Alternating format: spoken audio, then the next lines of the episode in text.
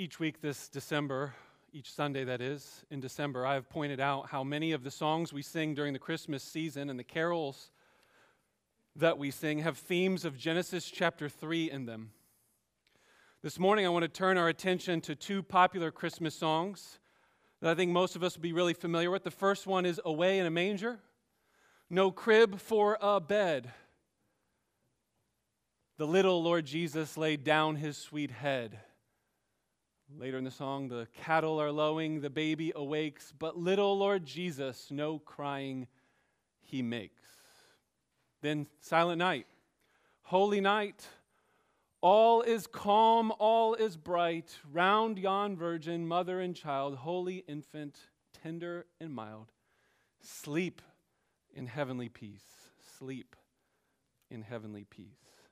Why bring up these two songs? They certainly don't have anything to do with Genesis chapter 3. If you're waiting for that, like, okay, I'm kind of missing it, Pastor Phil. Well, it's not there. And I don't bring them up because I want to criticize them or critique them, but because I think these songs illustrate what sometimes happens during Christmas for Christians in particular. Sometimes we focus on the sweet little baby in the cradle, and we miss his purpose of suffering and his blood on the cross.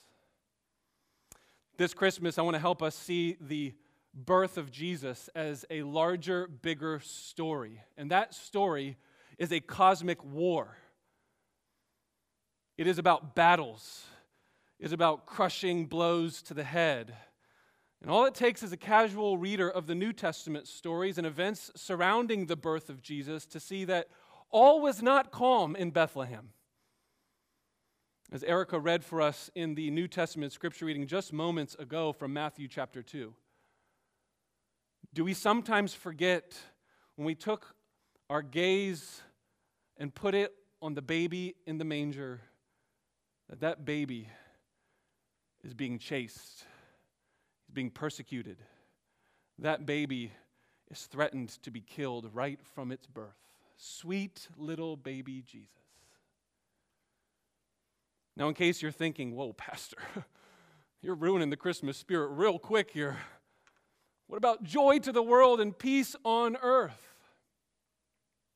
I do want us to have great hope and joy this morning on Christmas. But I want to ask you where do you think that comes from? Does it come from sentimentalism, sweet pictures of a baby? Or does it come from a bloody cross that that baby came to die? What reasons do you have to sing with joy or to live with peace in a world at, to my estimation and observations, is full of such sorrow? a world that lacks such peace. Unless you're reading different news headlines than I am this week, even the week of Christmas is full of bloodshed and tears and pain. So, this isn't just about coming to church on Christmas Sunday and having warm, fuzzy feelings. This is about a deep rooted hope, a long lasting peace roots that will go deep into the ground like a tree that can withstand any storm or hurricane. My hope and prayer is that as we consider the greater, bigger story of Christmas this morning, God will deepen our roots into our trust and our love into His Word and to what our Savior has done for us. My friends, this story begins in Genesis chapters 1 through 3 when the good God who made a world with nothing but goodness, very goodness, all around it.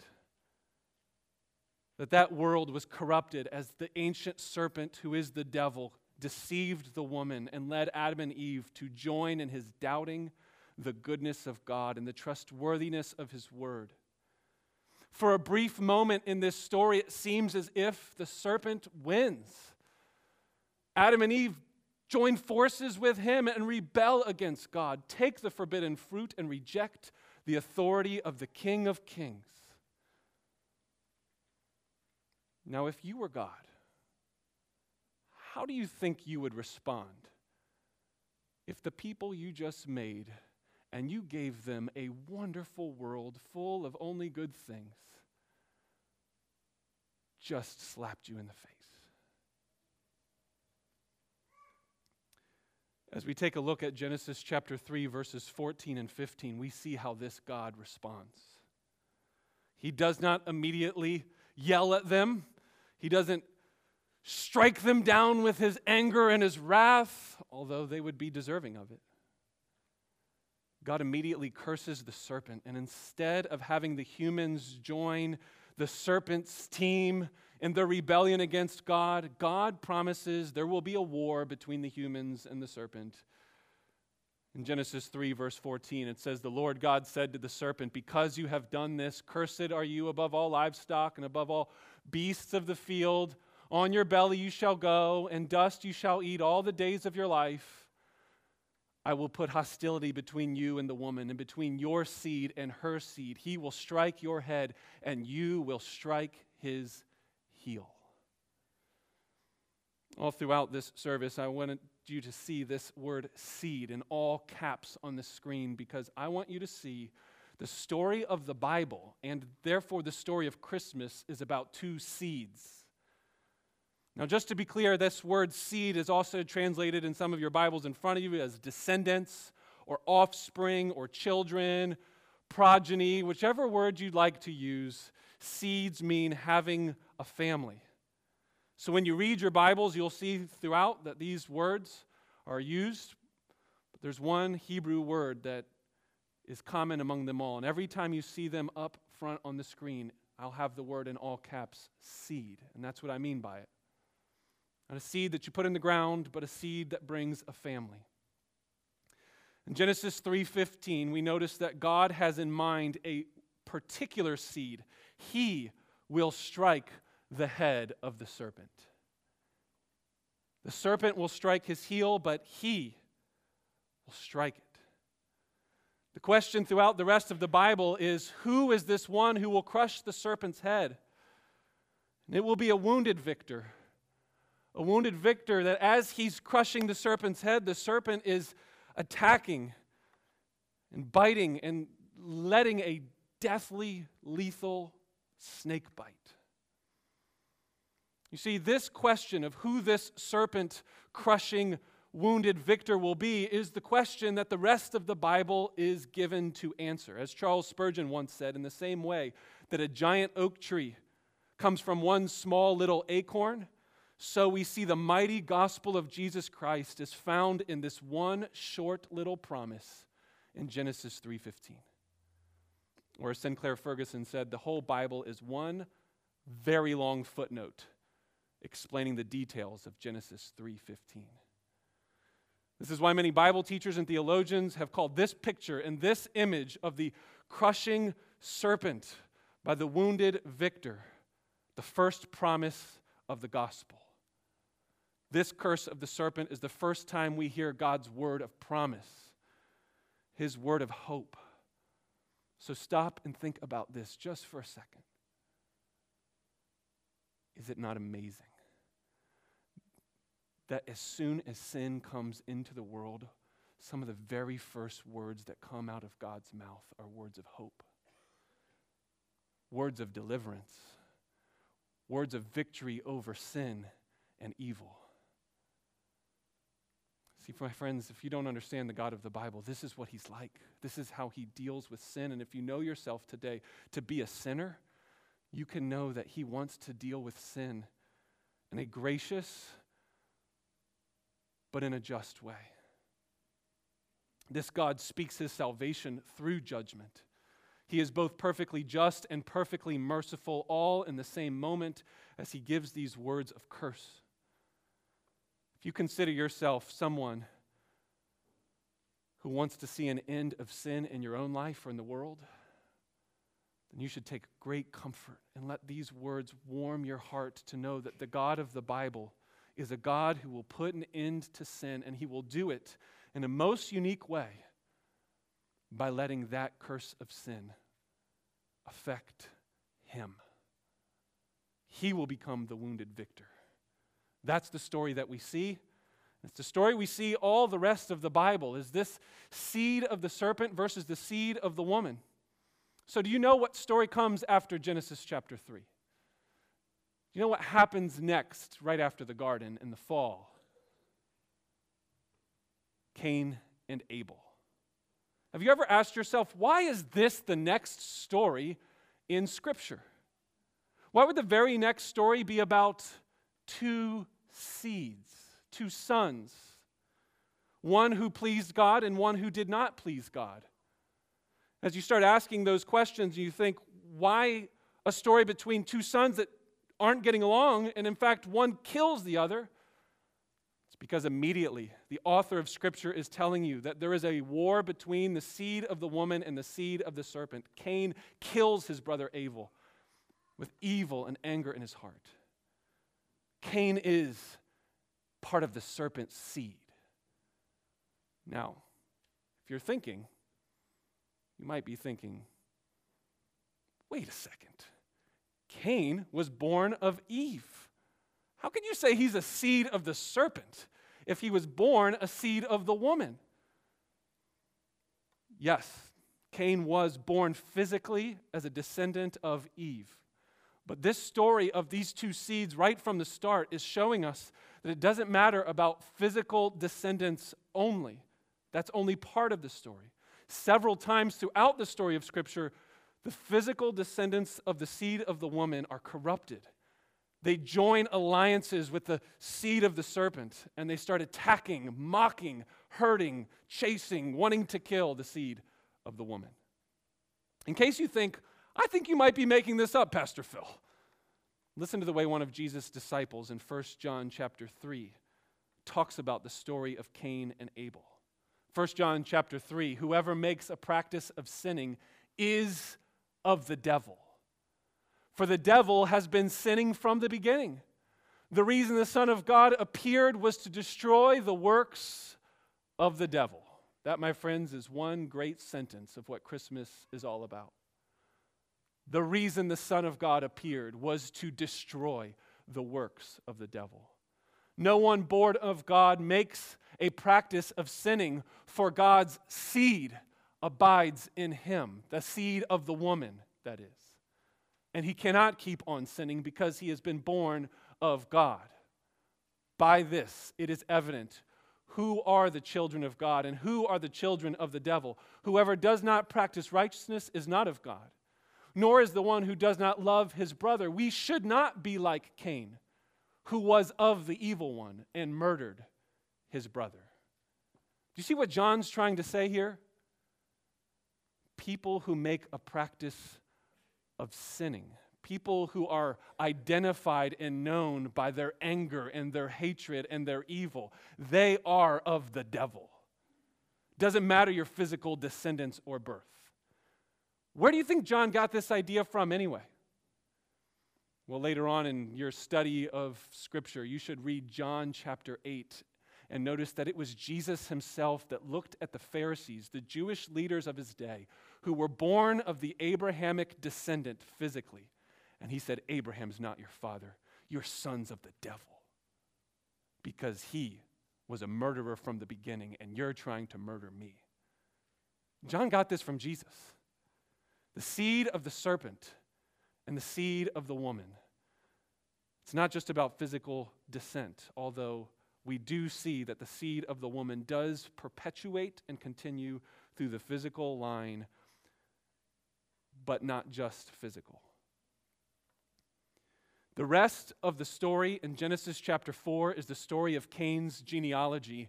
So, in case you're wondering, well, do you think that they got this idea before Jesus explained it to him? I'd say yes. Just read the rest of Genesis chapter 4 and notice what happens with the seed of Cain. Cain leads to Enoch, to Irad, to Mehullel, Methuselah, to then Lamech. And then this is the reason that you should perk your ears and eyes. Lamech is the first polygamist. Not a good idea, by the way, in the Bible. Just because he had two wives doesn't mean the Bible is condoning polygamy this is a bad dude, and he is in the line of the serpent. And notice the way in these quotes in your Bible, it's going to be a poetic song. I have killed a man for wounding me, a young man for striking me. If Cain's revenge is sevenfold, then Lamech's is 77fold. Lamech is boasting in his murders. Just straight evil. Look at this picture of Lamech By the way, all these pictures are from the Bible Project. Just Google search Bible Project. Wonderful artwork and videos. These are all just short captions of pictures that artists put together. A pastor friend of my brother uh, does this work, and they're wonderful for you and your children. Highly recommend them. There's a new one that just came out on the birth of Jesus that is great. So here's their rendition of this occupying wives as property and killing people and being proud and boastful. This is what comes of Cain's family. This is the seed of the serpent, Lamech. And at the end of Genesis chapter 4 though, in Genesis 4:25, God gives Eve a new seed.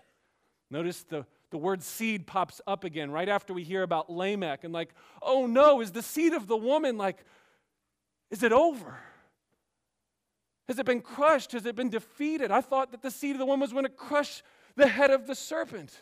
But now we see murder and Lamech, and what's going to happen? God appoints and gives a new seed in place for Abel, and that seed is called Seth.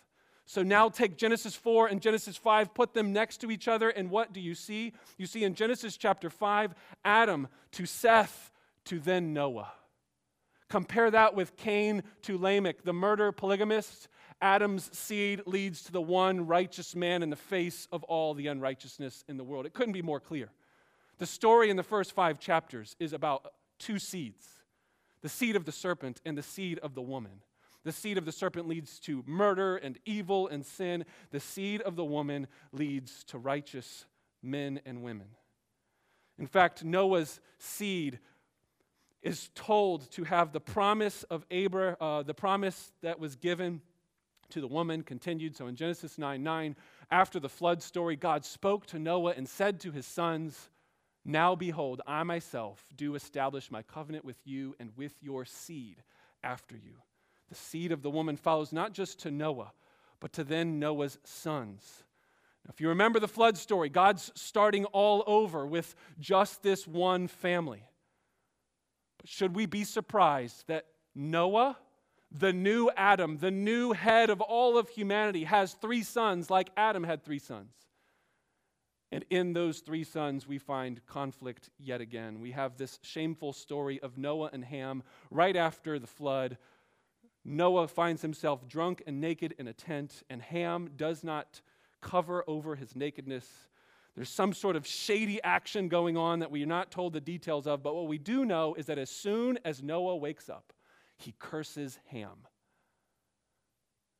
Now, if you're not following and thinking that this has any significance, this next point I think is just crystal clear.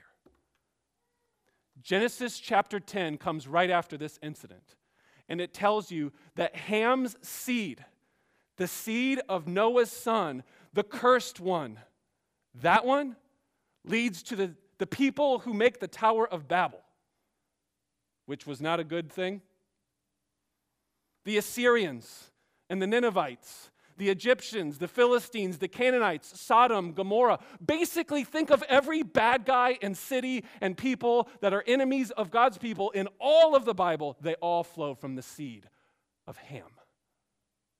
That's what Genesis 10 is telling you that this whole story between seeds of the woman and the seeds of the serpent continues through Noah's line, but it is Shem who leads to the faithful Abraham, or Abram as he is before his name gets changed.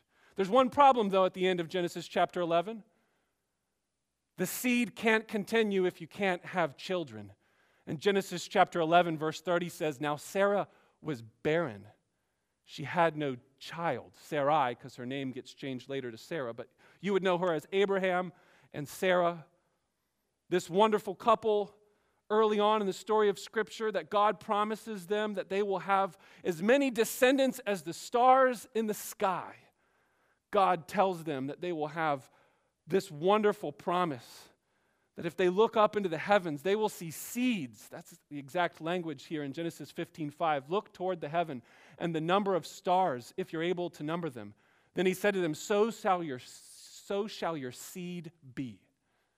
And so we see this picture of Abraham looking up into the stars, and he's supposed to see seed, descendants. God's promise to Abraham is that he will have a great family, but they still haven't had any children. You notice that the curse of Genesis chapter 3, the curse of the woman, the multiplying pain is not just the pain of having children, it's the pain of not being able to have children. God is not just promising a big family for Abraham here in this promise, He is promising a whole new humanity. Abraham is now the new Noah, the new Adam, and Sarah is the new Eve. Abraham believes God's promise in this moment, but you know what happens next? Nothing. For years, nothing happens. It's not like I gave you this wonderful promise. Look at all these stars in the sky, and then the next day they get pregnant. That's the cool story and testimony we like to hear. But the story of the Bible is that there's a lot of pain. And there's a lot of waiting to eventually God comes around and says, You're going to have a baby next year. And Sarah laughs. I'm 89. I'm not having any babies. He's 99. I don't think so. Yep. At every page in the story of Genesis, the seed of the woman seems like it's going to fail. And at just the right time, God delivers. God raises up. God rescues. And then God destroys the seed of the serpent. Abraham and Sarah both get really old, but they have a baby and God gives them Isaac. And Isaac is born, and it looks like things are back on track, but God asks Abraham in a, in a test to sacrifice his son, his only son. He's been waiting for decades for this son, this seed, this one promised one. He's tried on his own through Ishmael, and God made it clear Ishmael's not the seed, he's not the one. In fact, it seems like later in the story, Ishmael starts mocking the seed of Isaac and Jacob and Esau and the seed of the woman.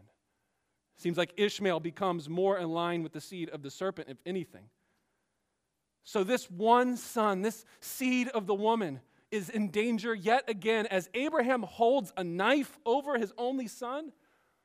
And yet again, God, in the last second, stops Isaac, stops Abraham, and spares Isaac life. In this context, this is when God reminds to Abraham yet again his promise in Genesis 22. Because you have done this and you have not withheld your son, your only son, I will surely bless you and I will multiply your seed as the stars of heaven and as the sand in the seashore. Would you be surprised if I told you that Isaac got married and they couldn't have children? The themes repeat throughout the story of Genesis, but God answers Isaac's prayer in Genesis 25 21. He prays to the Lord because his wife was barren, and the Lord granted his prayer, and Rebekah was conceived with not just one, but two. Two children in the womb. Rebekah has Jacob and Esau. Now, these boys Talk about enmity between two seeds. They start fighting from the time they were seeds in the mother's womb. Literally, the language in the scriptures is that Jacob and Esau are crushing one another within her. Interesting language, isn't it? Crushing, like crushing the head of the serpent. So these two boys are fighting within one another.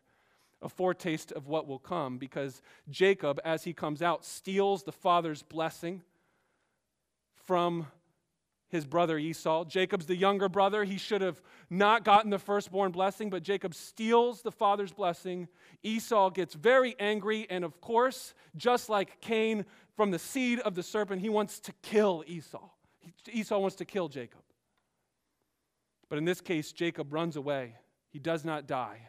But what's clear is that these two sons are at odds with one another, and what we see next in this picture here is the Edomites and the Israelites. Esau becomes the father of one of the most hated people groups against the Israelites. the seed of the serpent. Esau's family becomes the hated, dreadful Edomites. But Isaac's seed, Jacob's seed, that is, becomes the Israelites as his name gets changed to Israel. And he has 12 sons, and they become the 12 tribes of Israel. And it seems like things are right where they should be multiplying seeds, the story of the seed of the woman coming to fruition. But these 12 sons, surprise, surprise, they can't get along. The story of Joseph is the last story that we find in the book of Genesis. Joseph is one of Jacob's 12 sons, and 10 of them want to kill Joseph, just like Esau and just like Cain. I hope your Christmas gatherings today will be more loving and peaceful than what we have heard in the book of Genesis. Jealousy, anger, rage, plots to kill, murders. But these brothers settled for just selling their brother to slavery and lying and telling their dad that a fierce animal tore him to pieces. The best part of this story, though, is that just like all the acts of the seed of the serpent, just like all acts of Satan himself, God takes these evil actions of Jacob's brothers and brings them to salvation. In fact, Jacob's family itself is saved because of their sinful acts of putting Joseph into slavery. Joseph doesn't just go to slavery, he goes down, down, down in an ever deepening pit of one bad thing after another. And when it seems like it couldn't get any worse, God uses Joseph's dreams to make him the second hand man to the king of Pharaoh and start saving food for the famine that he hears, he hears is predicted, and he saves the rest of his brothers and Jacob's family. That's why you have at the very end of Genesis Joseph say to his brothers, You meant this for evil, but God meant it for good. I believe we should be reading that last verse, Genesis chapter 50, verse 20, as an explanation of all of these horrific stories you've heard in the book of Genesis. The seed of the serpent regularly looks like he's going to win. But in God's providence, he uses all of those evil actions, decisions, and motives for God's good purposes to keep his promises. And my friends, there's the book of Genesis. But why stop there? It's Christmas. After Genesis comes Exodus, the story of the Egyptian slavery under Pharaoh, this awful person. If Lamech was bad, this guy is worse. Pharaoh, the king of Egypt. Do you see, if you look closely, what he's wearing on his head? Well, we don't know if he was really wearing this, but we do know that from ancient digs and all kinds of different places where we have King Tut in museums, that the Egyptians believed in the power of the snake, and more particularly the viper. And so go look up King Tut's crown that he wore on his head, and there's two snakes sticking out. Isn't it interesting that right after Genesis ends, the story picks up right where it leave, left off in Genesis with the story of the Egyptians, the seed of the serpent, the serpent king, the Pharaoh who wants to kill all the seed of the woman and throw these babies into the river. This is dark, and it's a foreshadow of what we've already mentioned. The seed of the serpent, Herod, who would want to kill all those baby boys in Bethlehem. The story of the seed of the serpent and the seed of the woman is all through Scripture.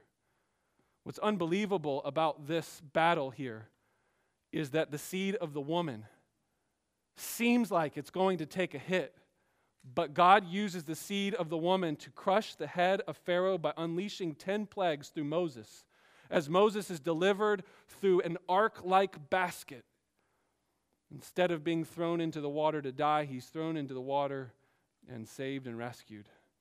And that 10th and final plague, go figure it's an attack on the seed of the serpent. The firstborn plague is the image of Pharaoh and all of the Egyptians holding their dead children in their hands, realizing that God will get victory over the seed of the serpent. He will strike down all the firstborn sons, and he will deliver his people out of slavery.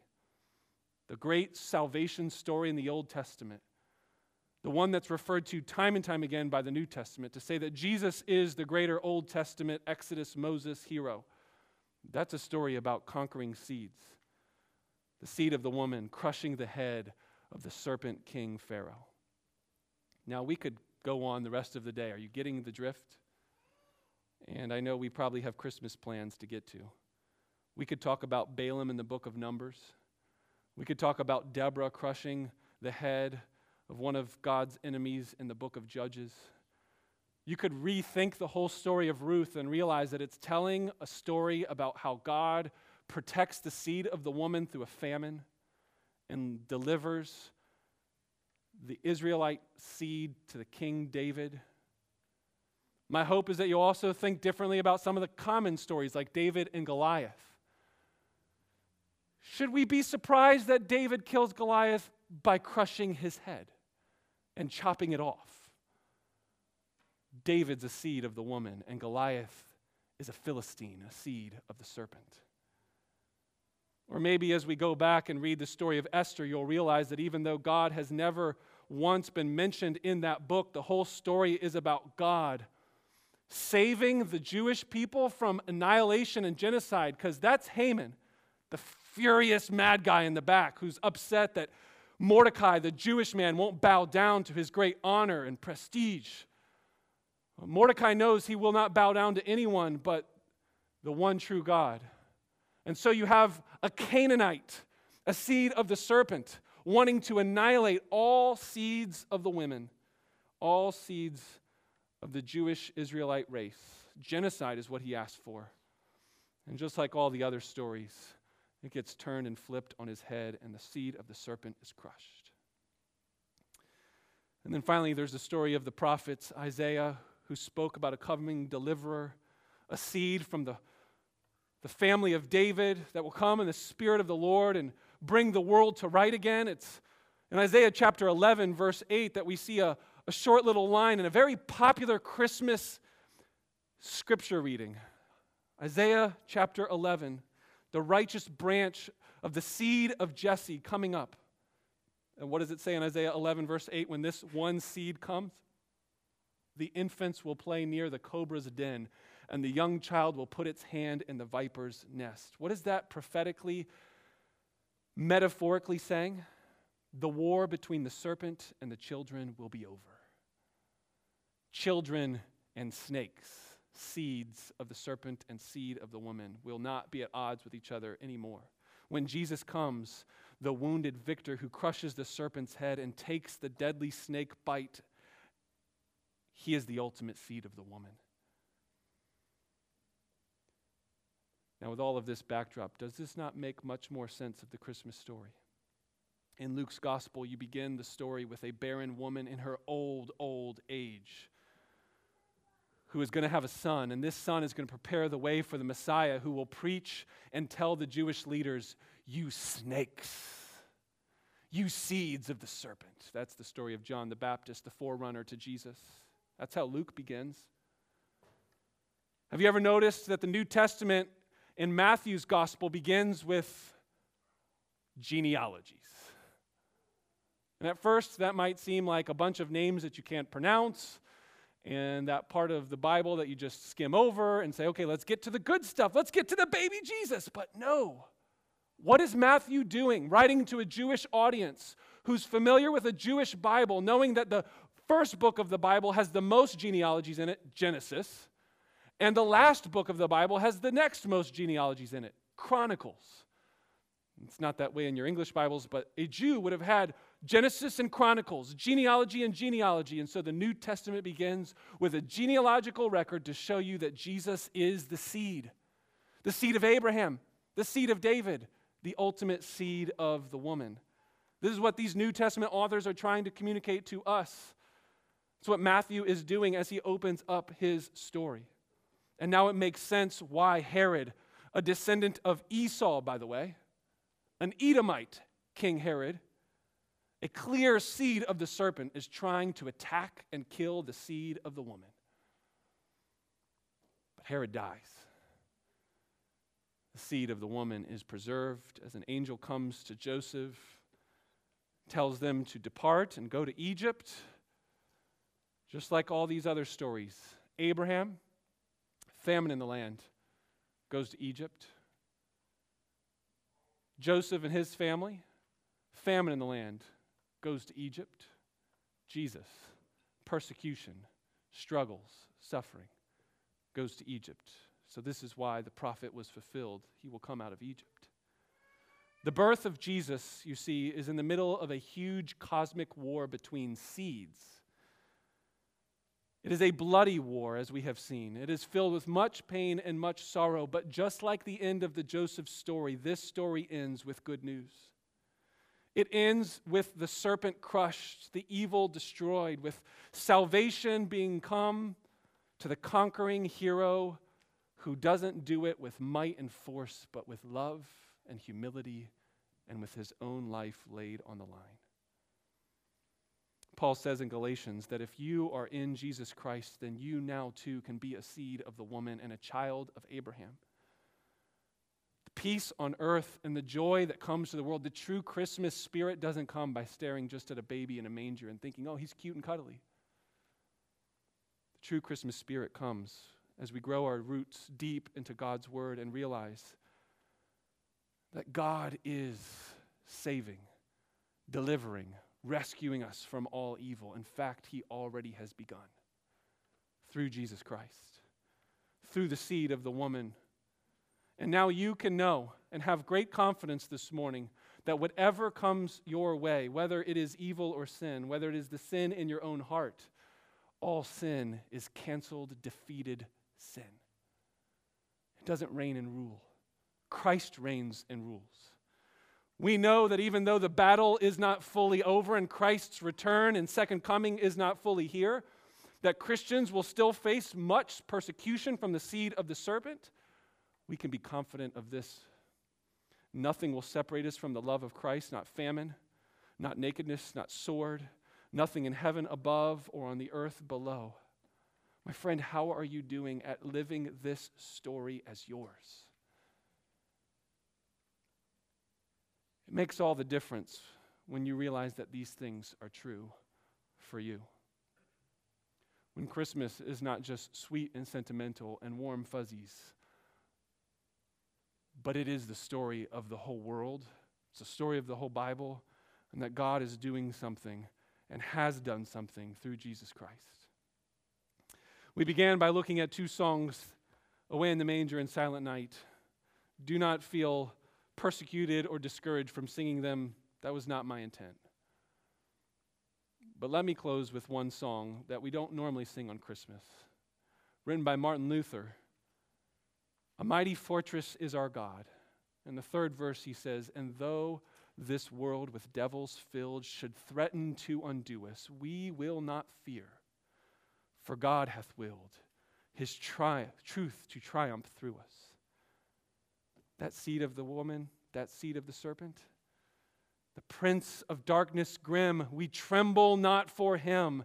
His rage we can endure, for lo, his doom is sure. I love this line. One little word shall fell him. I don't know what Martin Luther had in mind when he wrote that song, but if I had to take a guess, the one little word that crushed the serpent's head, it's one word in Greek. Tetelestai. It means it's finished. The baby in the manger hangs on a cross and he says, It's finished. It's done. The promise made in Genesis 3:15 has been accomplished. All the promises from the Old Testament, starting in Genesis 3:15, find their yes and their amen in Jesus on the cross, saying, It's finished. So that's why it's just one little word. And Satan, he's done. All evil and the source of it destroyed. And friends, this is not just the evil out there, it's the evil in here. Set your gaze on the cross and that word of finished victory and see if God does not transform and change and crush the evil in you. We are more than conquerors in Christ. Let's pray together.